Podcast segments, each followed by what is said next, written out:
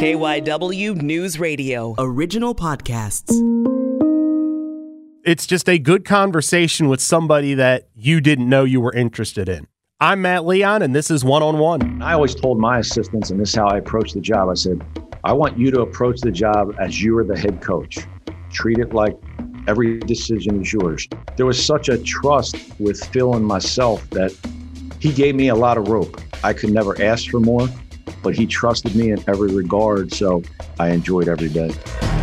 And our guest this week is Dave Duda, the athletic director at Delaware Valley University in Doylestown. He has had success at several different levels across the Philadelphia area as a basketball coach and now doing the AD thing. And Dave, thanks so much for taking the time. Uh, anytime, Matt. Glad to spend some time with you. So you are the athletic director, Delaware Valley University, a Division three school with uh, a lot of high quality programs. How has we'll talk about the pandemic in a second, but overall, uh, you've been on the job now, uh, you know, about a year and a quarter. How's it gone? It's been it's been great, Matt. You know, it's been great to be back uh, back on the administrative side. Certainly uh, a little bit easier with a place that I've been so familiar with and um, some of the same names were here, which certainly helped a whole lot. And uh, I just wish we were in normal times because I was looking forward to us having a uh, take another step forward as a department. Uh, with a lot of our programs in year two, now that I had a better lay of the land and a feel for everything, and then uh, obviously the pandemic interrupted a lot. So um, a lot of things that I was looking forward to because I thought we were taking a lot of steps in, in some positive directions. I'm not going to ask how much of a challenge has this all been in the times of COVID 19 because it's obviously been a huge one. But how difficult is it? This is something I'm guessing there's not really an administrative playbook for, for how to handle this. So I'm every day a new adventure. Yeah, you know, I think I think the, the the hardest part of this, Matt, is you know when you when you sit in my chair, you're, you're someone who has to provide answers and people look to you for guidance. And then, you know, coaches are creatures of habit. Student athletes are creatures of habit. They like a schedule. They like to know what they're doing when they're doing it. And I feel so bad because the best answer that I give most of the time is I don't know. And I hate giving that answer, but it's it's the truthful answer because uh, this changes daily. It changes on the fly. You plan, you plan, you plan, like we did in the fall. We planned and planned and planned all summer and it never materialized. And and that's that's frustrating. It's frustrating for coaches. It's frustrating for student athletes but so much of this is out of your hands. So uh, the not being able to provide clear answers from my chair is very very frustrating. So let's talk a little bit about your career overall. You made a lot of hay as a basketball coach basketball player. Was basketball always the main focus growing up or were you a kid that played uh, everything in the neighborhood I played all the sports, and then you know when I got when I got into uh, the high school sports, certainly realized that you know basketball was my ticket, and that's what I wanted to play. And then um, you know the coaching bug was always uh, in me, and that was my first love. And then when I got to Widener, certainly got to see the administrative side of things, being an assistant athletic director for half my time there, and the other half being the AD.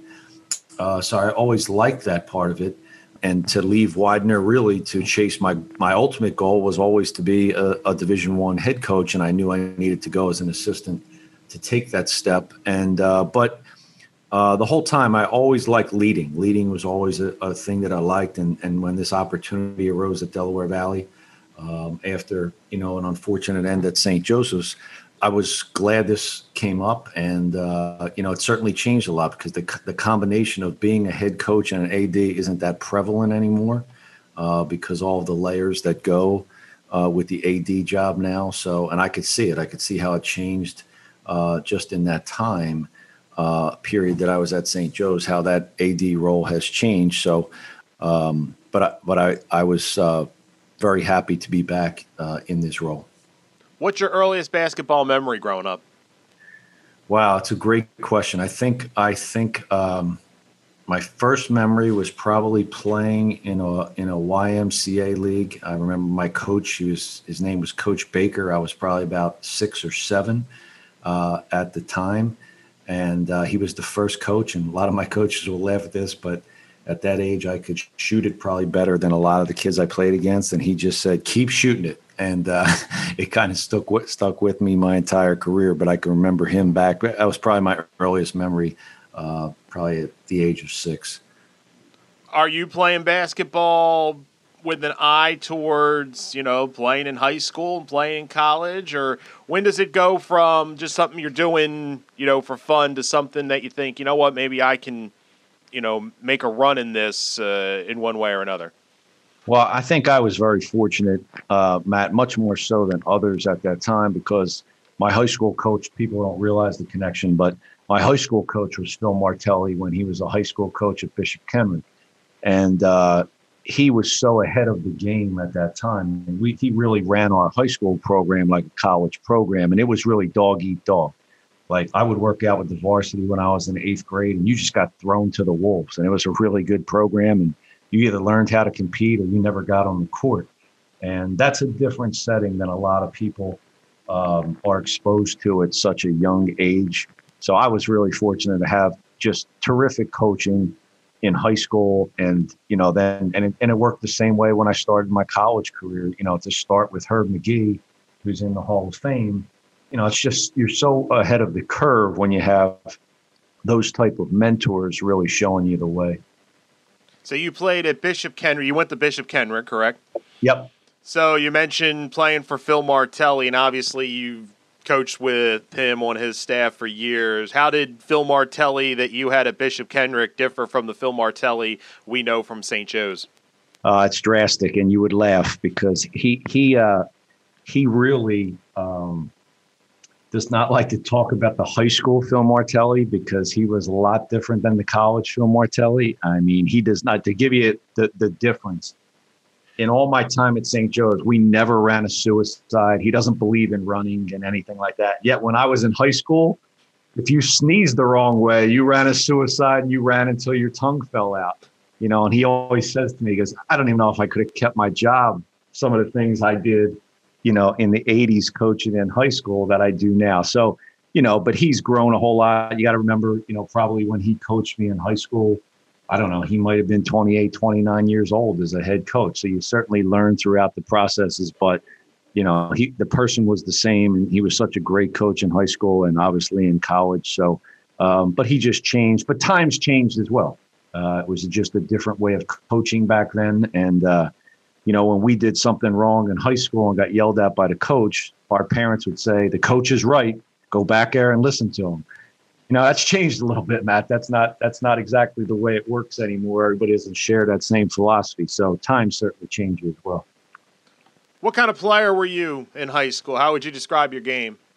Uh, you know i was a i was a scoring two guard and um, you know i made first team all catholic as a uh, as a senior in a very very good league and then um, was recruited by a number of uh, universities and i ended up going to an nai school spring garden college because that was the best package financially for me. I, I just missed scoring 2,000 points in college. Uh, was the all-time leading scorer at uh, Spring Garden, which I'm the only one that could say that record could never be broken because the school closed. So uh, that that record will remain. Um, so, but my game was always centered around uh, scoring the ball uh, on on the particular teams that I was on.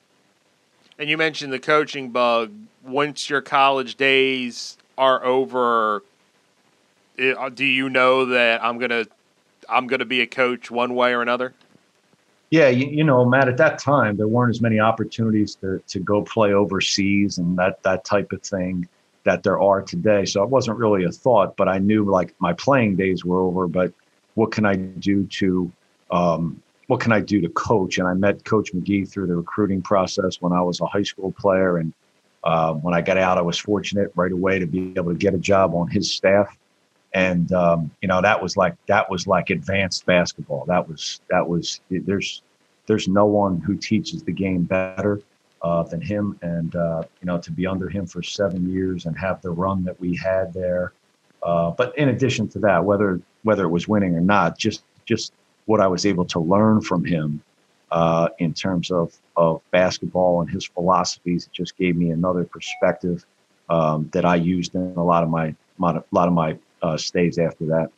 Did you realize at the time, because you're young, who you were getting the chance to to learn on the sideline with? I mean, you knew he was a good coach. You he'd re- recruiting all, but did it take a while to kind of hit you like what you're getting a front row seat to?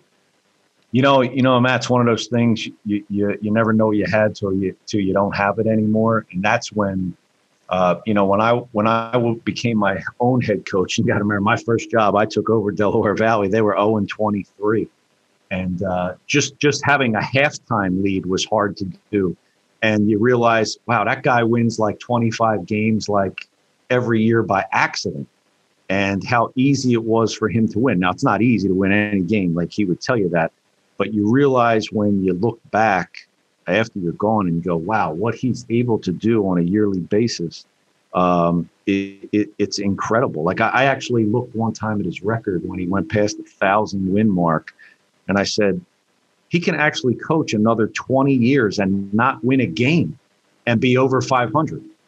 And to think like an over 500 coach is considered pretty good, he could not win a game for another 20 years and he'd still be over 500. It's just staggering um, but I'm glad he got his recognition being in the Hall of Fame, which lower level coaches don't get, because he's truly, truly at that elite level. I saw somewhere that the time you were an assistant there, you guys went at, at Philadelphia University, now Jefferson, 171 up, 35 down. What was it like when you win like that?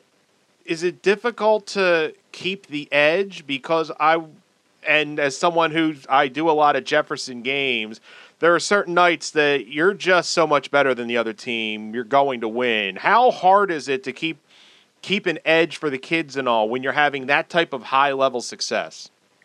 You know, Matt, I think with him, it started with he, wants that in practice every day. Like it's you know everybody always gets on him because he only plays five guys, maybe six, and you know, every day in practice, he would take the five starters and maybe the sixth man, and he would give me players seven through 12, and we would scrimmage. And he wasn't happy unless his, his team won by 30 because they should win by 30.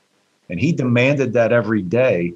And that kind of carried over to how we played in every single game. And, you know, when I look back at that period, you know, he's had some great periods, but that run was ridiculous in the fact that, you know, I think he passed the 500 and 600 win mark during that time and we also won 80 consecutive home games during that time.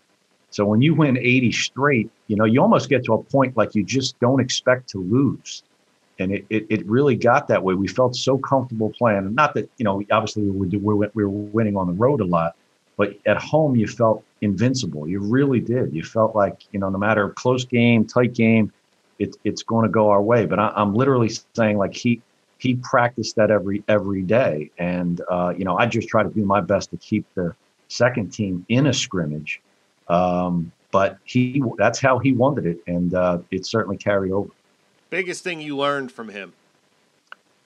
I would say that he was so good at getting the right players the shots. Like every you know he's he's thought of as like this shooting doctor and everything like that.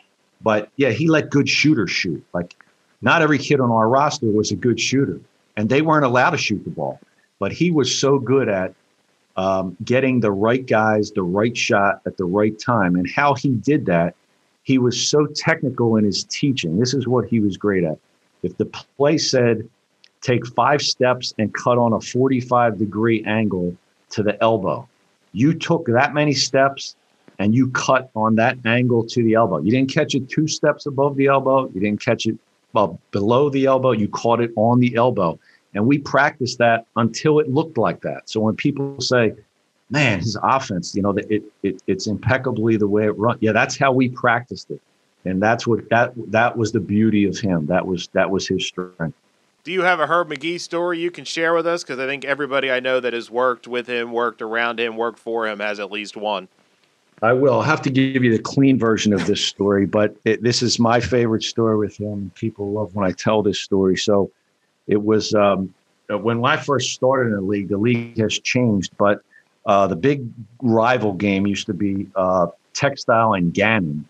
And if anybody doesn't realize, when you go to Erie, Pennsylvania, they they filled that arena with every town's person. There was four. You played in front of four thousand people, and there was a time when I got there, Herb had said, "Man, we hadn't won in Gannon in like forever. We just hadn't won."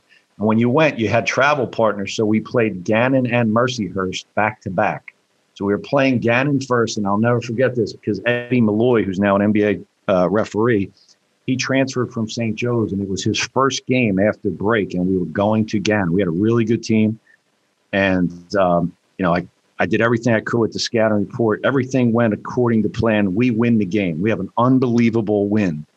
And um, after the game, you know, Herb and I go have a couple drinks, and he went, I got to tell you, that was terrific. That was an unbelievable job you did tonight. I felt so good about myself. So the next day, we play Mercyhurst, who has four wins. It should be a game that we should win going away. The opposite happens. It's one of the one of those days where nothing's going right. We we can't get over the hump. We have like a five point lead the whole game. They keep coming at us, keep coming at us, keep coming at us. He looks at me in the second half on the bench and he goes, "What do you got?" And I said, "I got to tell you, I got nothing." And he goes, You know what? You're about as useful as my blank. And you could imagine the body part that he was referring to at that time. So he went from the night before telling me how great I was to that. Right. He snapped that comment out right on the bench. We ended up pulling out the win. But um, that was just, you know, that was Herb. You know, the people who know him, that that's how he talks. And uh, I always laugh with him about that particular story. When do you start? I mean, you obviously you know you want to be a head coach, but when do you start thinking I'm ready and I want to pursue an opportunity? Is it when the the Del Val job comes along, or had you started thinking a, a few years before that? You know what? I feel like I can take the next step. I think it was both. I think he he always told me, you know, he thought I was ready a lot earlier than that. You got to remember back in those days, Matt, the Division One level did not have the amount of positions that they have now. So you didn't have a video coordinator, you didn't have an operations director. You either had one of those assistant jobs or you didn't get them. So they were a lot harder to come by. Uh, there weren't as many full time Division two assistant jobs. So when the Del Val job opened up, he he literally said to me, he goes, "Look, I think you can get it, no problem, but I'm not sure you want to take that." He goes, "Are you sure?" And even when I told him I want to take it, he still said, "Look, I think you could get something better somewhere down the line." But I looked at it as um, uh, I knew how hard I was going to work at the job. I knew it was in the area. I knew I could keep all the recruiting contacts and uh, there was certainly nowhere to go from up, even though it was a really challenging conference that I was going into. So you take over Del Val, and you mentioned earlier you're taking over a group that's 0 and 23, and you just spent, you know, close to a decade losing maybe once every six months. How tough, even though you know what you're getting into, how tough is that mentally at first as you guys are improving, but – you you've got to deal with losing at a level that you hadn't dealt with in a long time. Yeah, I think my wife would probably answer that one better for you. She did not like that first year very much. Um, but I would say, you know, we when I got the job, I think it was late March, and uh, we had to replace this roster, and we got a lot of guys, but they were more warm bodies than they were basketball players. And I thought I was very proud of that team, though. My first year at Del Val, we won four games, but we had the lead at halftime in 13 of our 24 games. So I thought that team did a great job of carrying out scouting report. They just couldn't finish at the end. And then obviously year two, when we had a whole year to recruit, that's that's when it turned. But I, I thought the staff and the players did a great job in that first year of just trying to be competitive. And certainly they were the guys who started to change the culture a bit. We talk about dealing with losing, but on the other side, you're taking over a winless team. So I would guess every coach puts pressure on themselves, but you're you're starting basically from ground zero. How much did that help that there's really only up to go?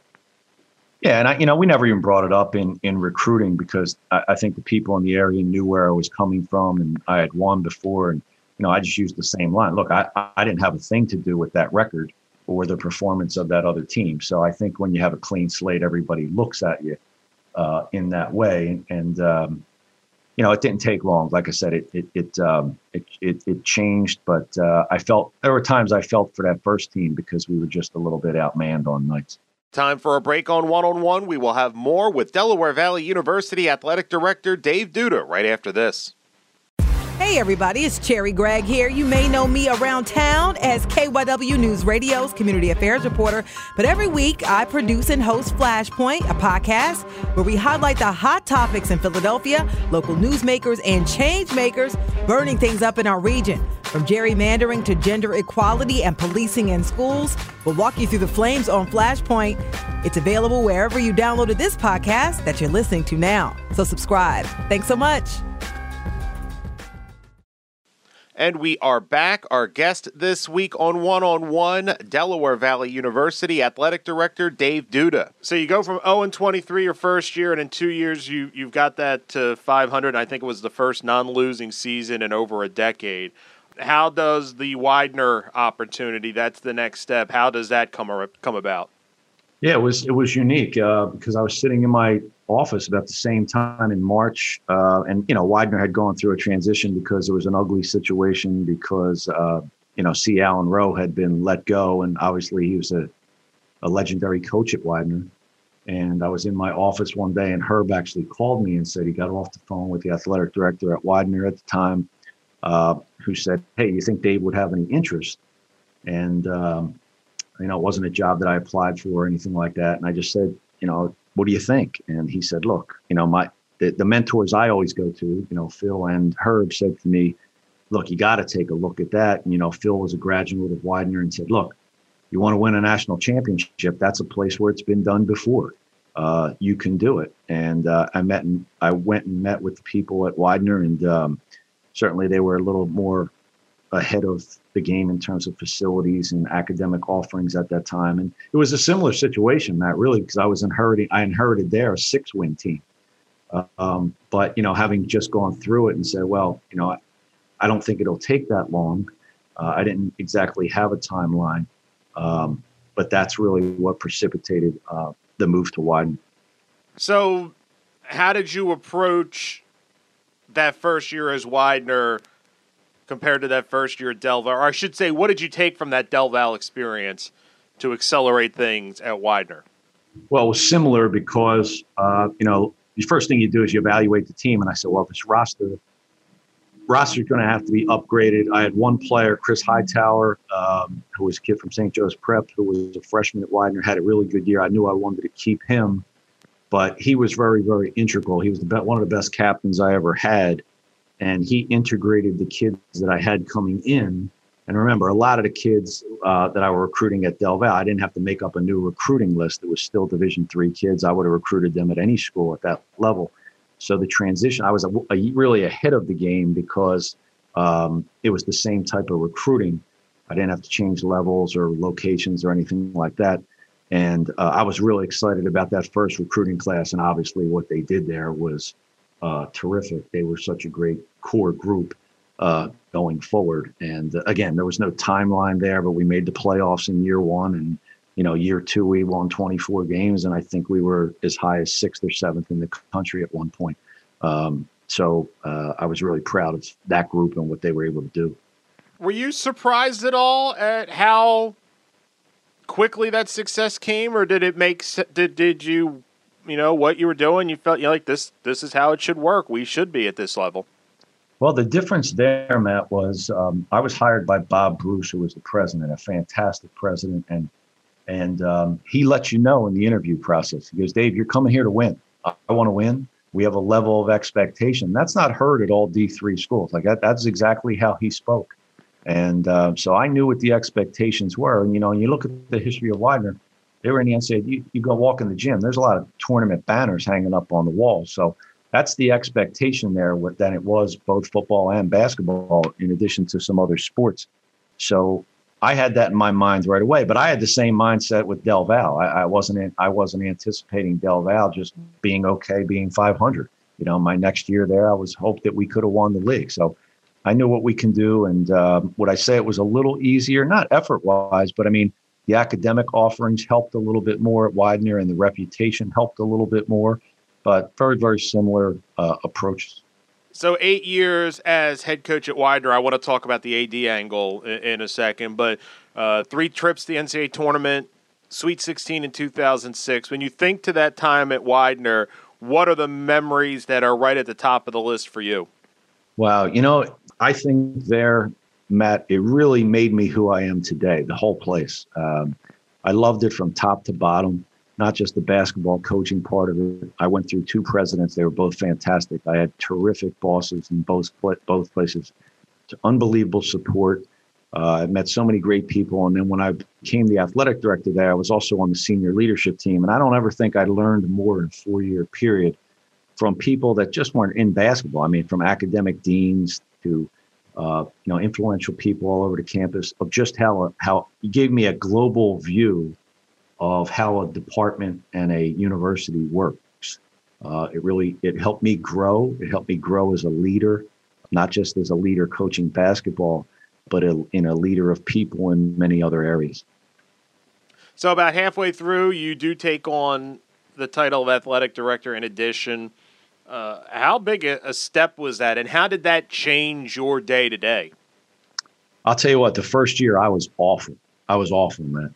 Uh, it was the only year my team never made the playoffs, and um, you know we had all kinds of injuries, and everybody on campus blamed it on that. Well, if you had this guy, yeah, I know, but uh, uh for the first time, I, I didn't manage everything. I, I was really poor at delegating. I wanted to do everything myself. I wanted to convince everybody that I could do this job. And for the first time, I was exhausted at the end of the year, like physically and mentally exhausted. And I went to my boss, uh, Joe Baker, who was terrific. And I said, Joe, I, I have to restructure. And he allowed me to do some things. And um, we changed the department a little bit. And I had two great assistant ADs, Larissa Gillespie and Jack Schaefer. Jack is now the AD at Widener. And uh, I was able to delegate to them because I knew I trusted them. And uh, year two, three, and four were very, very smooth in the transition. But year year one, I did not feel I did a very, very good job there because I didn't have the right handle on on all the duties, and my team suffered. And I still feel bad for that team. That was the one team I think didn't max out uh, in my time at Widener. So your last year at Widener is the year you guys go to the Sweet 16 in the NCAA tournament. Uh, what was that ride like? Well, you know, it was for, for me uh, because I thought I had other teams that should have gotten to that level. And the thing that frustrates you at Division Three is it's really not a national tournament. It's much more of a national tournament now. When I was there, it was more of a regional tournament. And uh, like for example, so my first team that went, I thought they had a shot to win the national title. We played F and M in the first in the second round. We got a bye in the first round. F and M went to the final four. But if you look nationally, both of us were top 10 in the country playing a second round game. My second team that went, same situation. We had a bye. We played Catholic. Catholic won the national championship. We played in the second round. We lost to F&M by, by three and lost to Catholic by one. But that's how close you are to winning a national championship. Yet you're playing a game in the second round of the NCAA tournament, which wouldn't happen in today's world. And I thought that you know that Sweet 16 run um, I was so proud of that team because they had to go to York, who was fourth in the country. York had won 33 straight, and we beat them to advance to the Sweet 16. Uh, and even in the Sweet 16 game, uh, my best player, first team All American Christian Clarkson, played two bad games all year the first game of the season and the last game of the season. Not his fault. I mean, obviously, he just uh, came up a little short uh, in what he what his norm was, but it was a terrific run by that by that team. That team was really a lot of fun to coach. So then you go from Widener and you go to serve with your high school coach Phil Martelli as an assistant at St. Joe's. Uh, was this a situation of it? It was a simple phone call, and, and you made the decision. How the transition to that come? Now you know what what precipitated it, Matt. When I during my time at Widener, um, I I interviewed for a lower level Division One job because of the success we had at Widener, and it was really what the athletic director told me at the end of the process that made me make the move. He was great, the athletic director, and he said to me at the end, he said, Dave, the committee thought you can do it. I think you can do it. He goes, but we're going to hire a BCS assistant coach. And part of this is I have to win the press conference. And I said to him at the time, I said, yeah, but don't you think you have to imagine, you have to hope that that guy could be a head coach. At least with me, I have a track record of being a successful head coach. He said, Dave, I totally understand it, but there's more to it at this level. And at that time, I started thinking to myself, well, I could go to the NCAA tournament three more times here at Widener, win X amount of games. It's not going to get me over that hurdle. I didn't have Division One on my on my resume. So when Phil had an opening, uh, you know, there was a common interest, and I was so thrilled to go there. I, I didn't think I would be there. I thought it would happen a lot quicker uh, than it did. So did Phil. Um, but you really realize when you're at that level how difficult it is to get one of those jobs because it's not like being an accountant or a school teacher. There's only X amount of jobs that you can get, both regionally and level wise, you know, coming from a school like St. Joe's. Um, so I had a, I had many opportunities. Was close a number of times, but um, like every job, uh, Matt, it's really about getting an opportunity and then what you can do with it. How tough was it you've been a head coach now at this point for for a decade, and you've, in addition to the head coach, you've been in a, the athletic director. How tough was it going from kind of the final decision maker to to to being an assistant again? Was did you find yourself having to catch yourself sometimes? I did, but I think that a couple things. I think being an assistant before and being a head coach, you get both perspectives. And I always told my assistants, and this is how I approached the job. I said, I want you to approach the job as you are the head coach. Treat it like you're the head coach. Treat it like every decision is yours. Treat it as, you know, even though you're not making the ultimate decision. And there was such a trust with Phil and myself that he gave me a lot of rope. I could never, I could never ask for more. Uh, he trusted me. Uh, we had a lot of great conversations, some difficult conversations during that time when we weren't doing so well. Um, but he trusted me in every regard. So maybe at other places it would it would have been harder, Matt, or more difficult working with other guys who are more uh, taskmaster kind of guys. Um, but I no, I, that was a, that was a terrific uh, run with Phil. I, I enjoyed every day. And I asked you about Widener. What are some of the memories? Because you guys had a lot of success uh, three NCAA tournaments, couple of A10 titles. When you think about your time uh, with St. Joe's, what's at the top of the list for mem- memories there? Well, I think the championships, there's nothing like it because there's so much pressure to win. And then there's the, you know, the thrill of knowing that your name's going to get called um, on selection Sunday and then being able to share it with my family. You know, my, my, my son is a freshman uh, or a sophomore uh, basketball player at East Stroudsburg you know, and he was uh, when we won those two titles, he was in seventh grade and ninth grade, and to see the joy that it brought him and uh, how it promoted his love for the game and uh, growing up in the gym around that, uh, that was special because Phil allowed the families to share in it as well. So you didn't feel like you were so much you were away from your family, but your family was all a part of it, which was uh, you know his family first environment meant a lot how frustrating the last few years are at St. Joe's before the changes made. I thought there might not have been a team in the country that lost more to injury than you guys. And it wasn't just the number of injuries, it was who got injured. From a coaching standpoint, I understand next man up and all that, but it has to hit a point where, like, my goodness, if we could just get a couple of months with all these kids healthy, it could be a lot of fun. Yeah, and that's how you plan it. You know, you know, you know, uh, you look back and you say, hey, the years that we won it, you didn't have any of those injuries. It was fun. You could grow, you could develop. And, um, you know, I'm not one of those guys, you know, uh, um, you know, about crying sour milk and you know, feel for me and woe is because we never did that. But it, but ultimately, when you sit down as coaches behind closed doors, you do say, hey, you know, th- this roster is just not going to get it done because that's a very good league. When you're playing Dayton, VCU, and UMass and St. Louis night in, and night out, and you're you're minus three big guns, you just can't. You you don't have enough guys. You just you know it's not Kentucky, it's not not North Carolina, it's not any of those kind of places. You just don't have enough. So it does get frustrating, and it got to a point where you're like, not again. You know, not not because we had some kids who it was their second time. We're like, not again. And you feel for the kids first because they put so much into it at that level and so much time. Um, yeah, but you did. I mean, it, it's just human nature. You don't, you know, you don't give in on game day, but you know, when you're alone by yourself, you say, "Wow, this is this is tough to to do with with what we have." So when it did come, they made when St. Joe's makes the change and and parts ways with Phil and everybody has to go. How difficult was that? Was it something I don't know if you ever expect it, but had you guys kind of braced yourself that that something could be coming down the road?